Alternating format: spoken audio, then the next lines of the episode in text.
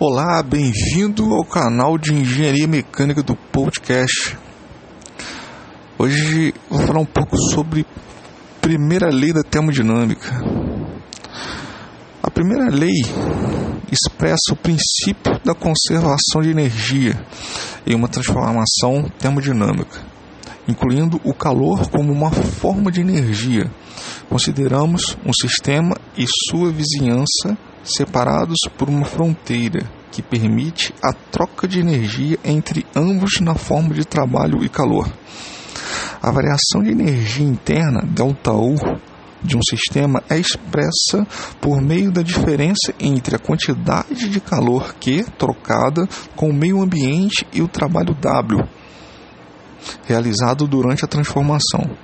Embora a energia assuma várias formas, a quantidade total de energia é constante e, quando a energia em uma forma desaparece, ela reaparece simultaneamente em outras formas.